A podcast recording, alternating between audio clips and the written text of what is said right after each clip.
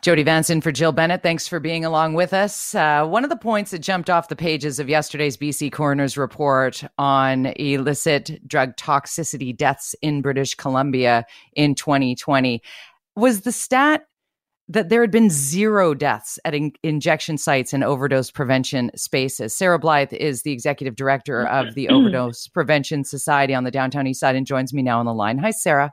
Hi. So, uh, just to put some context, uh, I just left the overdose prevention site to put some context here. A, a man came in. He said, "I'm looking for my brother. Um, he's going to die if he stays down in down here in the downtown east side using drugs. Um, I, I, I'll get him whatever drugs he needs. I got to get him out of here and take care of him." Um, and uh, and and then he said, "You know, people are dying down here. Do you guys understand that?" And we we were like, "Yes, we do." And we there was like a big silence there. I mean, we've just been having so many overdoses, um, but it's just uh, you know, it's people are very desperate. They're they're really worried about their family and and uh, uh, you know, especially seeing the news with so many people dying. Um, it's really difficult times for people. It is very difficult so, times for people. Yeah. It was hard before a pandemic, right, Sarah? I mean, yeah. and then everybody gets told to to go home and and isolate or quarantine and stay away from others, flying in the face of what the messaging was prior to to try and help bring down the spike in overdose deaths and and try and flatten that curve by saying don't use alone, know how to use a naloxone kit, carry it with you. I mean, I I bet you've lost count of the number of people who you've brought back from the brink in your years with OPS?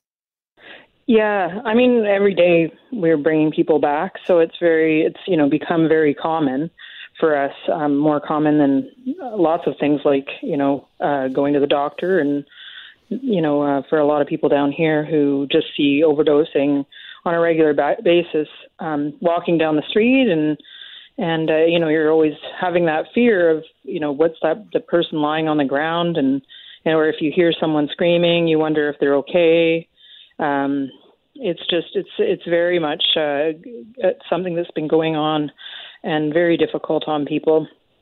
It's hard to say uh, exactly you know what's causing the spike in overdoses. There's a lot of contributing factors which you know some of them include um just the you know um, just the bad drugs in general. Um, right now, we're having an increase in overdoses in general just because of the benzos in the drugs, and the combination is lethal and you know knocks people out for days.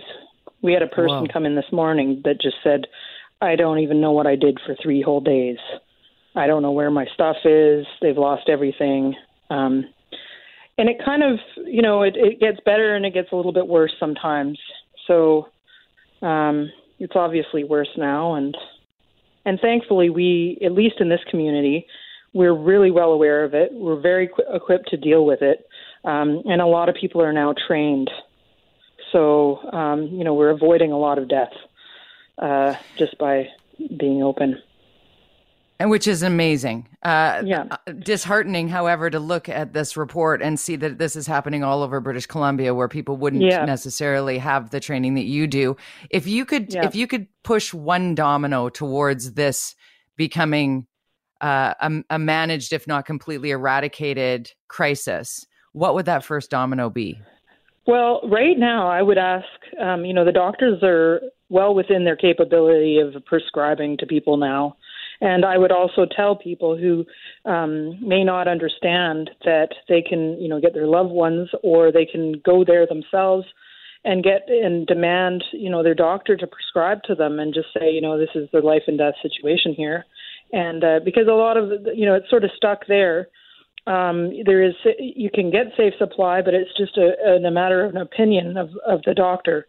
So just you know, so it is available. Doctors, we yeah, we just have to make that connection and have that conversation with the physicians, yeah. so they understand that yeah. this is this is Russian roulette. Sarah, thank you for yeah. taking some time out for us today. We're always thinking about okay. you, and and I'll okay. reiterate the call to people who have anything that they might be able to donate to the Overdose Prevention Society. They are taking your donations. If you have an old patio set, I understand there's an outdoor space uh, that yep. Sarah has that that you could really use that stuff. So thank you very much uh, yeah. for taking the time, Sarah. Appreciate no you. No problem. Have a great day. Bye.